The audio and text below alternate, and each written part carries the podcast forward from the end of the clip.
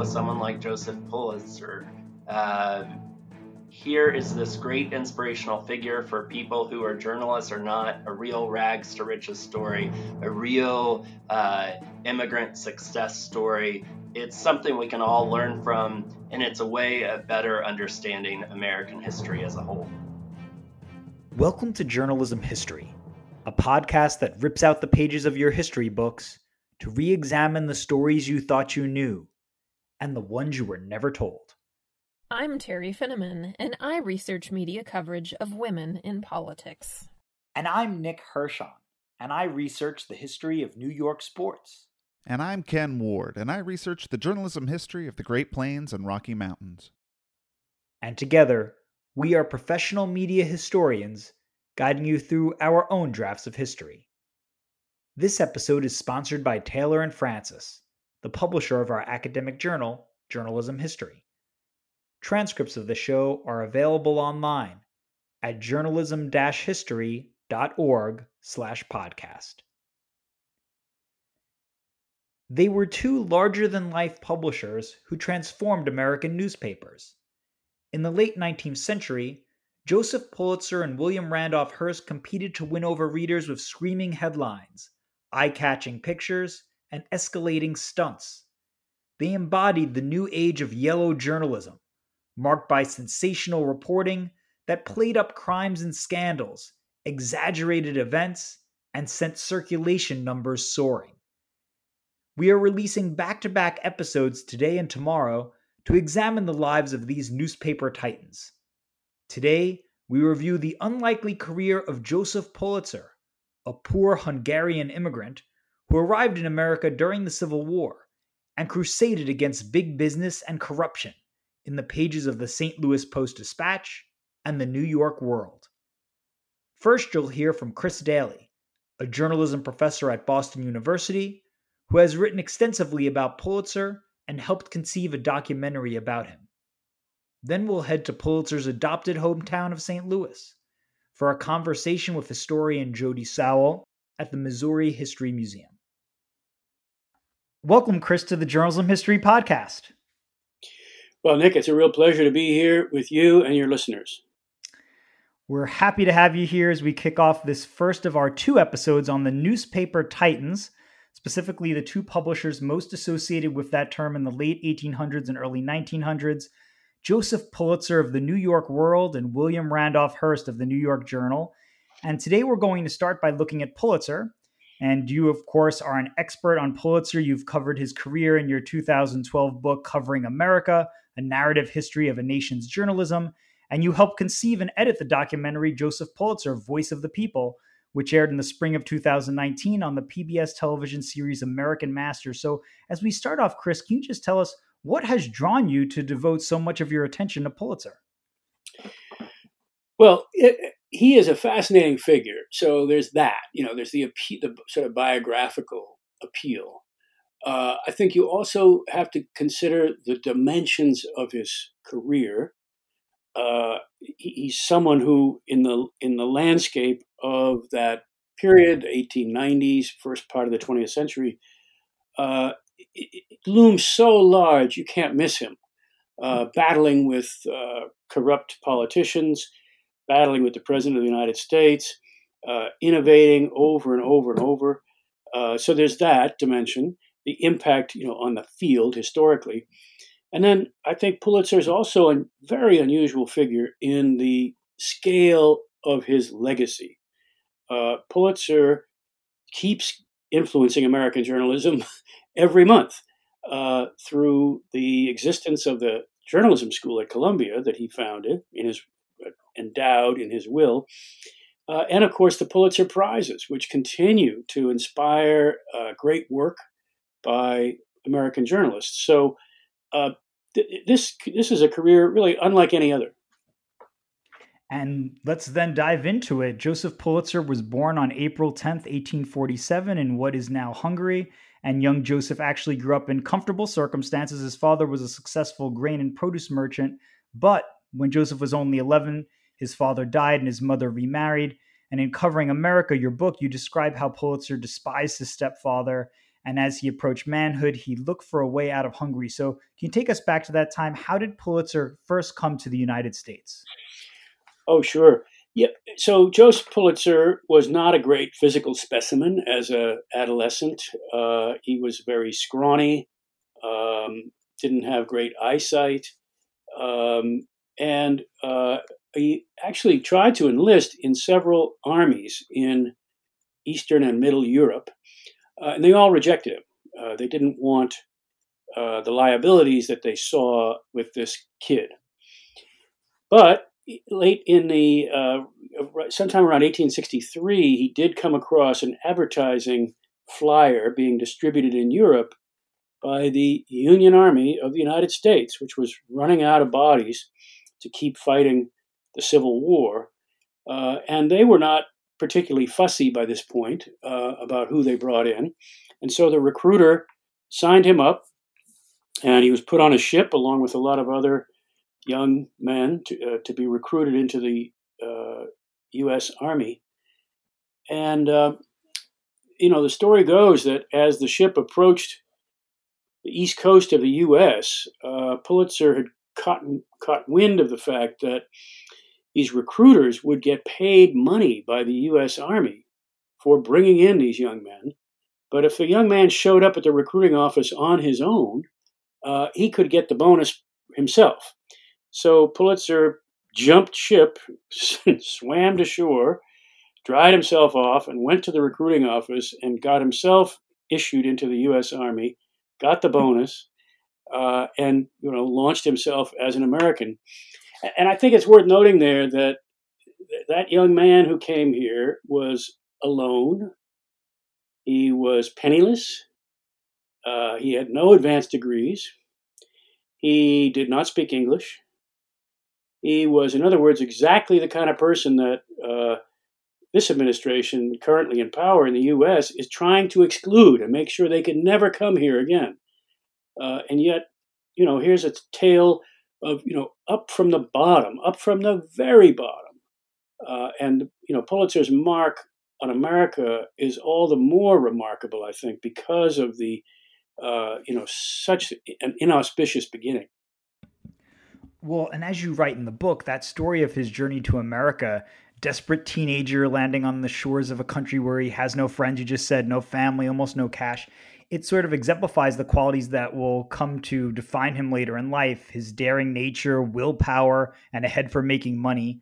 Um, and then after the Civil War, a new generation that includes Pulitzer brings what you describe in your book as a dramatic and lasting change to American journalism. After he serves in the Union Army, Pulitzer ended up in St. Louis and he studied law and passed the bar exam. He became a U.S. citizen. And in 1878, he buys his first newspaper, the St. Louis Dispatch. He merges it with the St. Louis Post. But we know that Pulitzer eventually goes east. So, can you tell us how he got to the paper that he is best known for today, the New York World? Sure. So uh, after you know his success in St. Louis, uh, Pulitzer had uh, capital. He had money to spend uh, in order to you know expand his business enterprises. So he took that money uh, and went to New York, and the New York newspaper market was big enough that it had quite a few papers in it, uh, including some that were not doing very well. And the World was one of those. It was, uh, you know, a failing newspaper, and therefore it was available dirt cheap.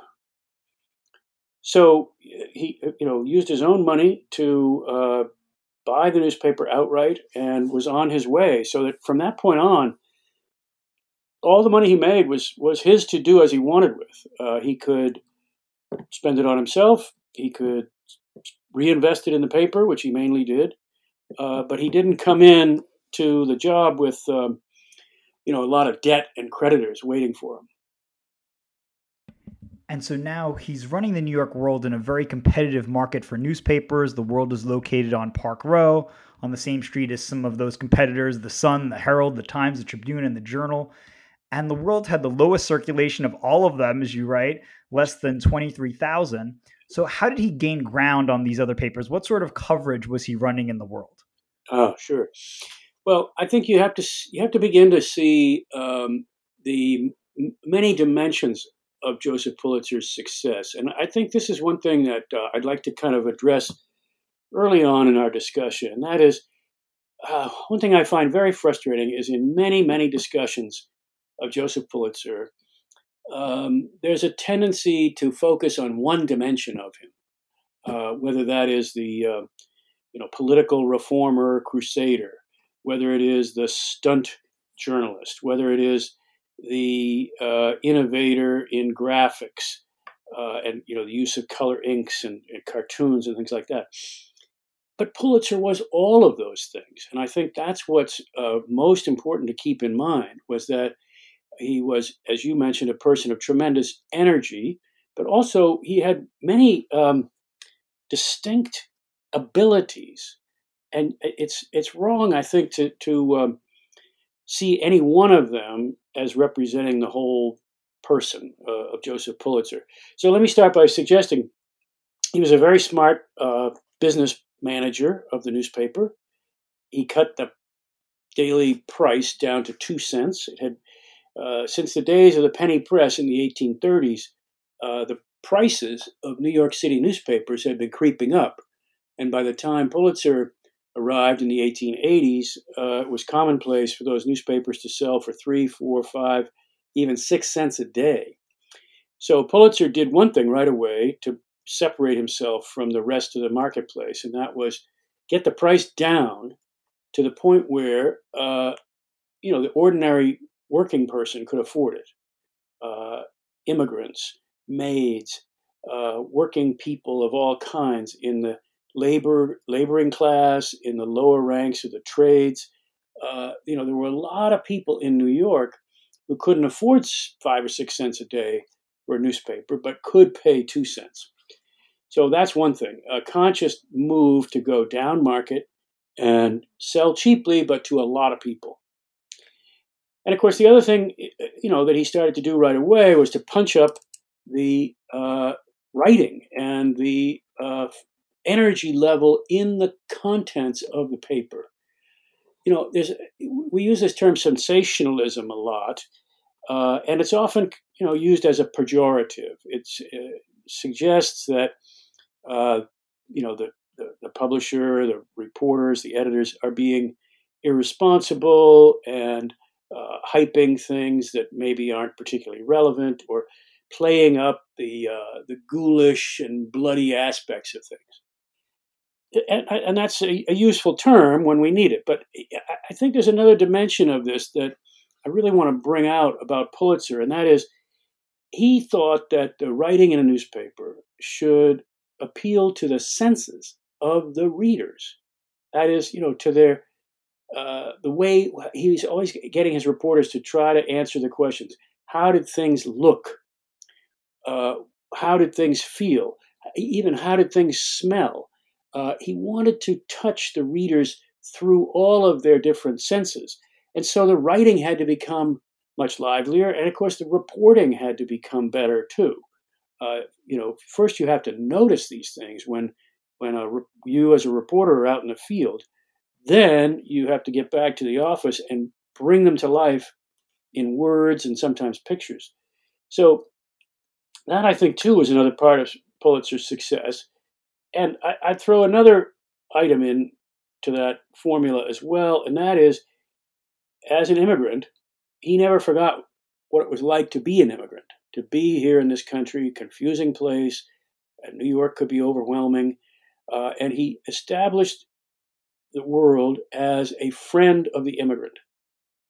And by that I mean, you know, it was very visual. It was much easier to read and understand than some of the other English language New York City dailies.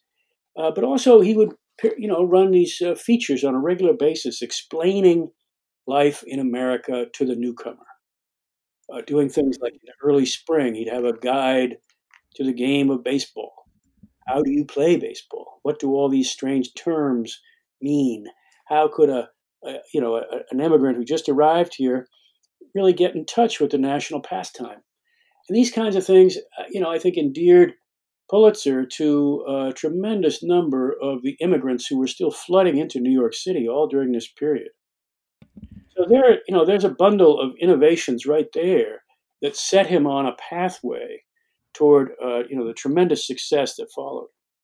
Well, and as you talk about those innovations, he's also benefiting from technological advancements in journalism that help fuel productivity and profit.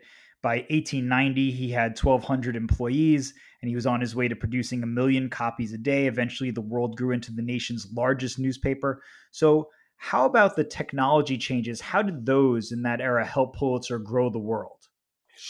Sure. So, one thing um, you know, is the continuing fall in the price of newsprint, that kind of, you know, uh, crappy paper that we have been publishing newspapers on for uh, for a long time. Once you know, once we uh, got away from uh, linen and other rag-based papers of the 18th century, which were quite expensive. It's one reason that those newspapers uh, cost a lot.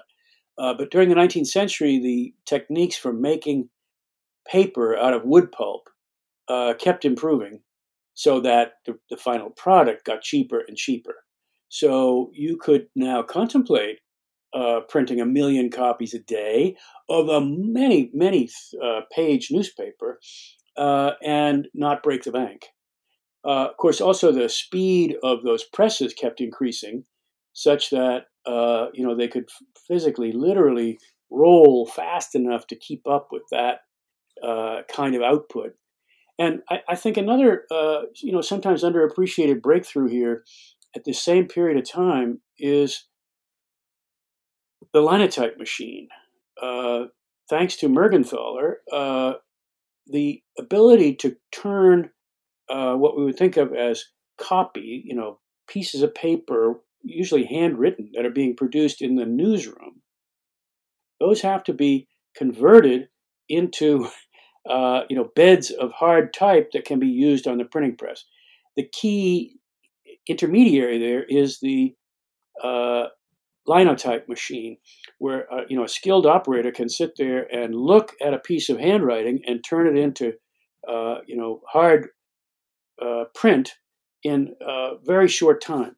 So that's the, that that's that catches up the speed of the back end, the printing part of it, with the volume of stories and the pace of uh, fresh reporting that's going on in the newsroom. All of those things combined uh, make it feasible to consider that scale of mass production of newspapers. And one other thing that's coming along in the same period is the invention of the halftone process, uh, which makes it possible for the first time to present uh, an image of a photograph along with text in the same page of a newspaper. So newspapers can now start to be to into really, really and truly for the first time integrate photography and print. So, as all this is going on, Pulitzer is running the world. What is his style as a publisher? You mentioned that he had some suggestions for reporters before, but was he more of a hands on publisher, appearing in the newsroom and directing coverage? Or since you mentioned that he was sick throughout his adult life, the failing eyesight and constant headaches, did he direct the paper from afar and delegate a lot of that responsibility to editors? Uh, yes, in short, yes, he did. Uh, you know, when he was younger, he, of course, you know, spent a lot of time in newsrooms. Uh, some people thought he lived there. Uh, but, you know, as his uh, eyesight got worse, as his headaches got worse, his uh, hypersensitivity to sound, uh, Pulitzer was really uh, racked by a lot of different neurological disorders and complaints. And so he spent more and more time on his yacht, the Liberty, uh, he spent more and more time uh, roaming around Europe in search of the perfect uh, like health spa. He would go to famous hot springs at places like Baden Baden. He would tr- try over and over again to find the perfect getaway in Switzerland and and so for a lot of reasons he was not physically present in the newsroom as the years went by but he had a series of uh, aides and secretaries, uh, and he was constantly uh, dictating orders to them to be relayed back to the newsroom. And there, you know, his managing editor, John Cockerill, or one of the many editors who worked under him, would be in charge of making sure that Mr. Pulitzer's wishes were carried out. And Pulitzer was a very close reader of his own newspaper, no surprise, but he would study it every day and, uh, uh, you know, fire off these rockets back to the newsroom about everything that he thought could have been done better. And one of the things that he did pioneer that I guess he thought could be done better was the stunt that would appeal to some of the common people who were reading the paper. This is actually a great resolve to a so called slow news day. If news did not break on a particular day, the New York World guaranteed it would provide lively reports anyway by essentially making its own news, right? So, what about these stunts that appeared in the world? Sure. Yeah, Pulitzer was um, you know, uh, open to all kinds of good ideas, especially ones that would increase circulation. So he took a gamble on uh, the young, daring woman reporter uh, whose byline was Nellie Bly, Elizabeth Cochran. Uh, you know, famously talked her way into uh, a dare uh, to try to get a job at the World. She had to go undercover into the women's insane asylum in New York City pretend to be mentally ill uh, in order to do uh, a first person expose of the conditions inside the asylum. Uh, it's a pretty overwhelming kind of an assignment. And I have to say, just in, like in a personal aside, the only story in my reporting career that I can recall that I ever like flopped on. I just couldn't even deliver the copy. Was a time when I was assigned as a young reporter to go to a state mental hospital in Danvers, Massachusetts. And I was so shaken by the experience. And this, I was just there for a couple of hours on a walkthrough. Uh, but I could not go back to the newsroom and put it together two two sentences. Nellie Bly, on the other hand, you know, lived for more than a week in the asylum as a patient. So she got the she got the treatment. She got the crappy food. She got the uh, cold baths. Uh, she heard uh, other patients being beaten. Uh, it's a hor- horrif- horrifying uh, kind of experience.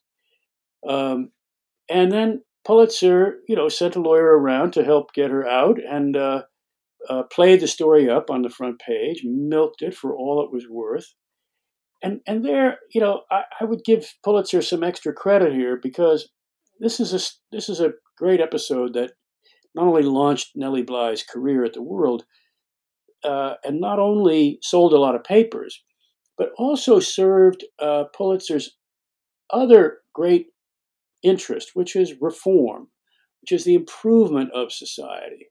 Uh, he felt the newspaper should be uh, doing more than just, you know, uh, profiting off the misfortunes of others, exploiting them, uh, you know, uh, serving as a kind of a voyeur, and instead the newspaper should be serving as a, as a, as a protector and an advocate and an avatar of reform.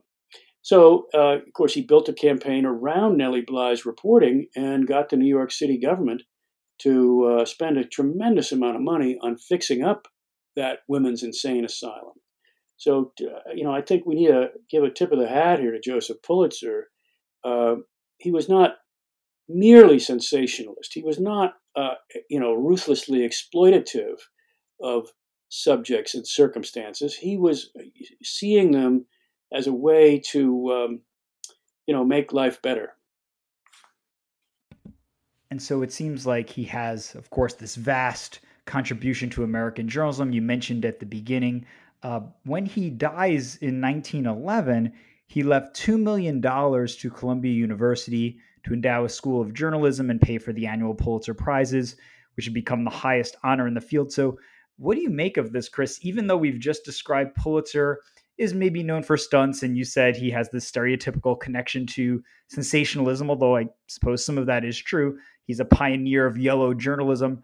Uh, it seems that he wanted to be remembered for something greater. So, what do you make of this sort of uh, affinity for the tradition of journalism with Columbia University and the Pulitzer Prizes? You know, this brings me to another dimension of Pulitzer's uh, role in journalism, and that is he was committed to trying to elevate the standards and practices of journalism. When he came into the business in the 1880s, it was, let's face it, uh, you know, a pretty uh, scruffy lot of men who worked in newsrooms. Uh, and a newspaper was uh, definitely a blue collar kind of job. It was not a profession uh, by any means. Uh, and Pulitzer consistently advocated in, in publisher forums, in uh, his own writings. Um, he consistent, consistently pushed for uh, higher standards of accuracy, uh, of uh, all around professionalism, you know, independence from parties, independence from the government, independence from even from advertisers. Uh, he really contributed a lot to this ethos that the newspaper works best when it is profitable enough to be able to tell anybody to just buzz off and to go about, you know, following its own direction.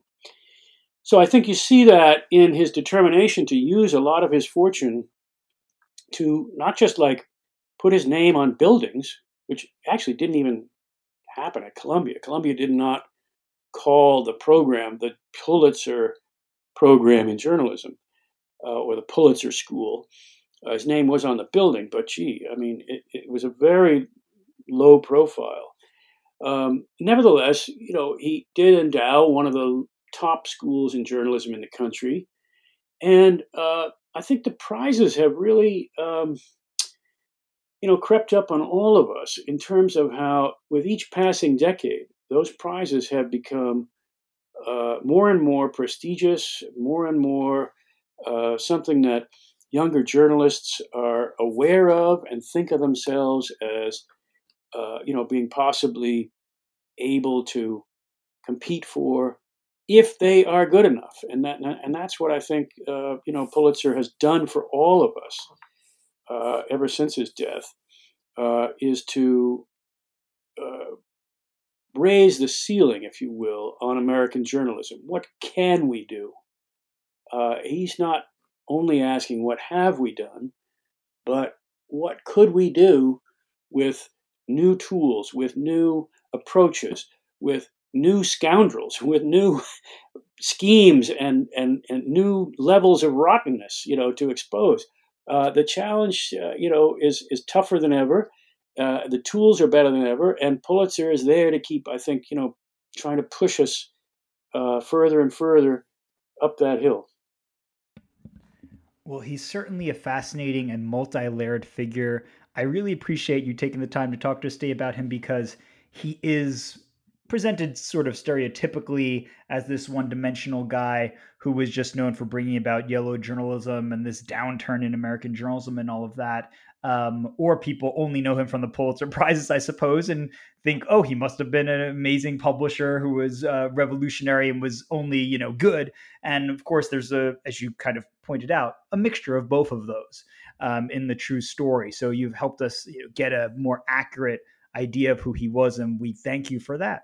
Um, we also look forward, because we're not done with you yet, to having you back on our next episode, which will be released tomorrow on William Randolph Hearst.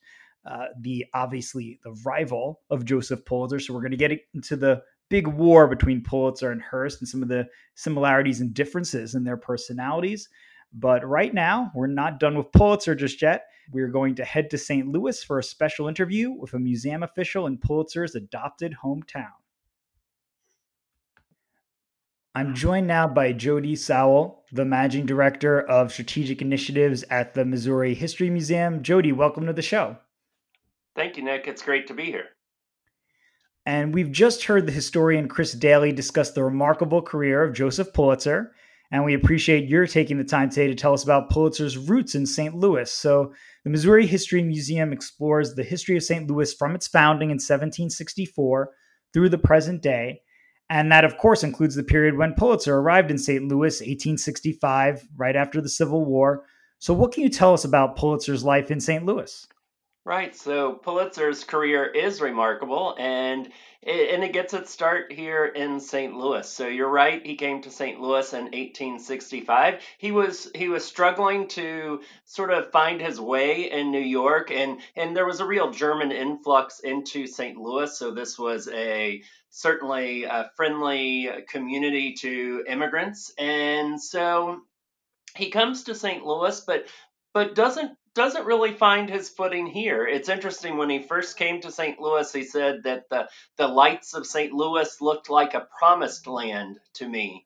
Um, but it but it didn't really start off as a promised land. He took took several jobs. He uh, was a waiter. He was a baggage handler. He worked with mules for a while. Um, so really, really struggled to find his way, and certainly didn't jump into journalism.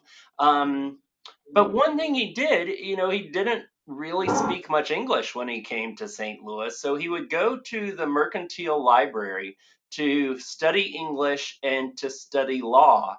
And and that's where his journalism career starts in, in, a bit of an unusual way. He was observing a chess game, um, and Pulitzer always always opinionated. Um, Pulitzer to start started to critique the players and say the moves that they should have made. Well, those players were the editors of a German language newspaper called the Westliche Post. Um, and they were so impressed by maybe his bravado as much as his uh, chess skill. And so they hired him on as a reporter. And just a few years later, uh, he would actually be a part owner of that newspaper. Actually, a little bit later, in 1878, he buys the St. Louis Dispatch and then merges that with the St. Louis Post to become the St. Louis Post Dispatch. Uh, they produced their first issue on December 12th, 1878, but really becomes one of the most important newspapers in the country at that time. It really is where Pulitzer um, Pulitzer sort of forms his beliefs about the activism of journalism and that journalism should always be looking out for the little guy and against the moneyed interest. Uh, it is at the St. Louis Post Dispatch where he forms those opinions. He doesn't doesn't take long before he moves to New York. He moves to New York in 1883. So the, by the time you know he he starts the Post Dispatch in 1878, he moves in 1883. But he started the paper that is still the city's um, major newspaper, uh, and it really is where he establishes himself as the type of journalist that he would get get more credit and sometimes criticism for in New York. Um, so yeah, the Post Dispatch is uh, that sort of continual legacy of Joseph Pulitzer. And I understand that he stayed in St. Louis for about two decades before he took control of the New York world. And so he's connected with lots of places in the city. And you were kind of referencing some of these. He worked for a time at Tony Faust's Oyster House and Saloon until he was fired for spilling food on a customer. And we're talking about he spent much of his free time at the Mercantile Library, which has which was a hub of cultural and intellectual interchange in the city. But the library that he frequented at 510 Locust Street was demolished and replaced with a new building in the 1880s.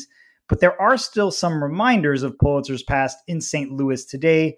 For example, I know there's one big one at the Missouri History Museum, a marble bust. Can you tell us a little bit about this bust of Pulitzer?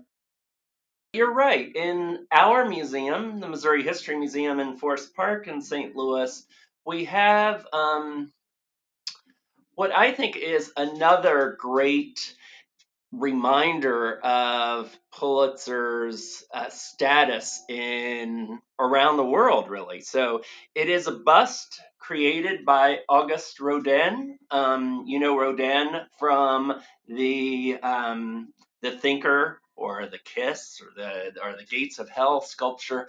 Um, Rodin was controversial when he started off. Many people did not like his style, but he became more and more popular. And by 1907, business leaders around the world really wanted a bust created by Rodin.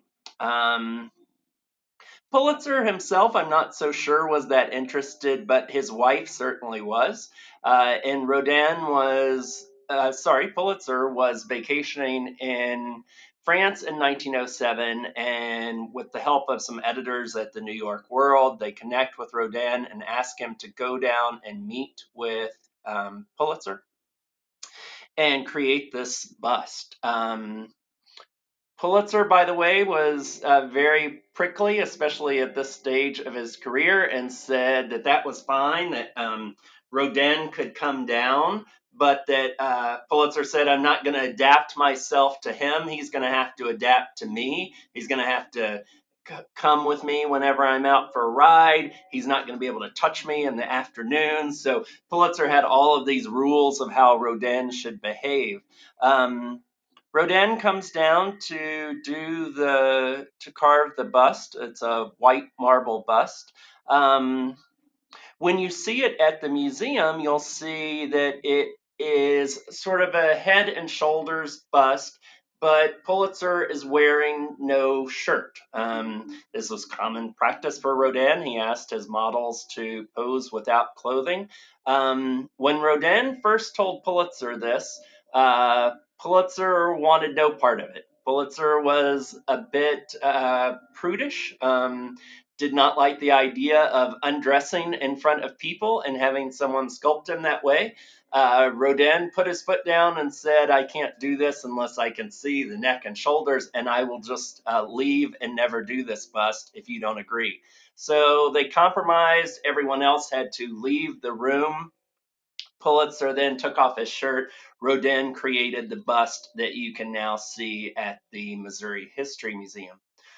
One of the most fascinating parts of that bust is it, it really tells many stories. Um, but one is the, the health struggles that Joseph Pulitzer had, and I'm sure your historian talked about. Um, Pulitzer was battling blindness for for many decades, um, and certainly at this time. And so Pulitzer actually asked Rodin to carve the bust as if he was sighted and not show that he was blind.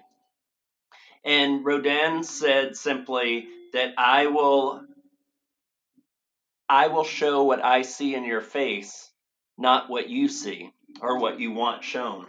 And so when you look at the bust, you will see that what Rodin has done is uh, almost completely closed Pulitzer's eyes, so you get that sense that that he is going blind, but it's done in such a dignified way. I think it also shows the the power of Pulitzer and what a proud person he was. Um, and and that's something that Rodin said. Rodin said, blind though he was, he was a great dominant force, and this characteristic I tried to express in my bust of him. So that bust was created in 1907. Just four years later, Pulitzer uh, passes away. But that is part of our permanent collection and something that visitors can see in our second floor gallery. And I really, for me, it's an interesting bookend. Um, Pulitzer both starts his life in St. Louis, and when you pick up the morning newspaper, you remember how important Pulitzer was to this community. And then that bust by Rodin really shows the final days of Pulitzer and the struggles that he was having, but also the pride that he had and the worldwide importance that he had that he would um, that he would be able to call on Rodin to create such a bust.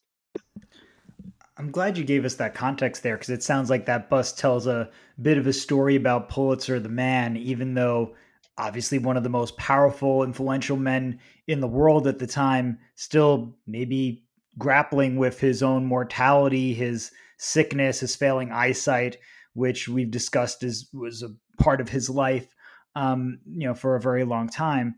Uh, and yet, still, he was, you know, he was concerned about how he would appear in this bus. So maybe uh, some concern there about posterity, how he would be remembered. Do you think? I think so. He specifically wanted these busts to be in in the newsrooms, um, and so he knew that these would be on display. He knew that this was one way that he would be remembered. Um, uh, you know, of course, his biggest legacies. Uh, uh, his biggest legacies are the Pulitzer Prize and communi- and Columbia University. Um, so no matter how he had been portrayed, he was going to be remembered as a great and important and influential individual. But he was absolutely concerned about how he was betrayed, how he was seen. Um, and and I don't know if we can even fully grasp how difficult those final years were for him. I mean, the amount of um,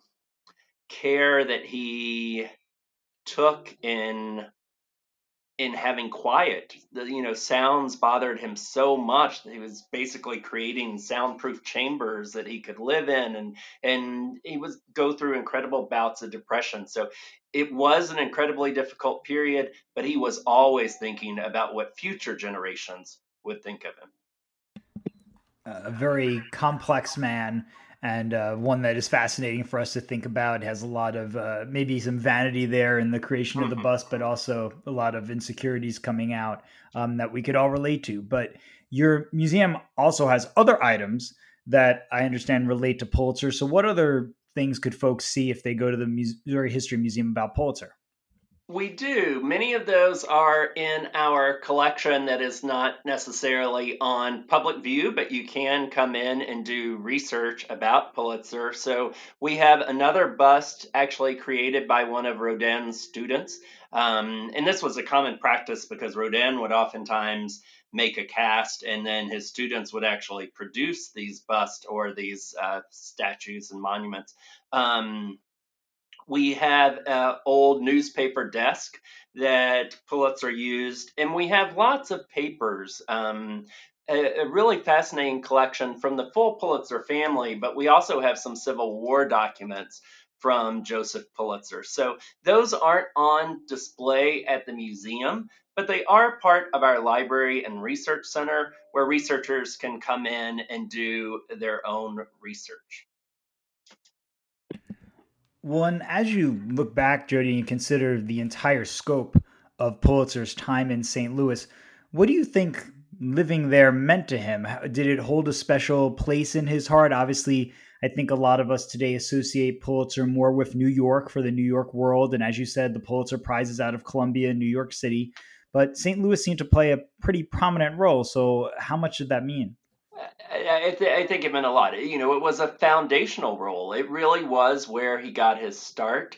Um, and in 1907, when he when he retires, he's not just retiring from the New York World. He's he's retiring from the St. Louis Post Dispatch as well. Um, and he you know he has this these great parties uh, parties in both new york and here in st louis to announce his retirement. Now he had announced his retirement before so people weren't quite sure whether to believe him but um but he he makes this great statement um during his retirement speech in 1907 and you know the post dispatch still has it etched uh, in a wall in their offices. Um, and it's become known for them as the Post Dispatch platform.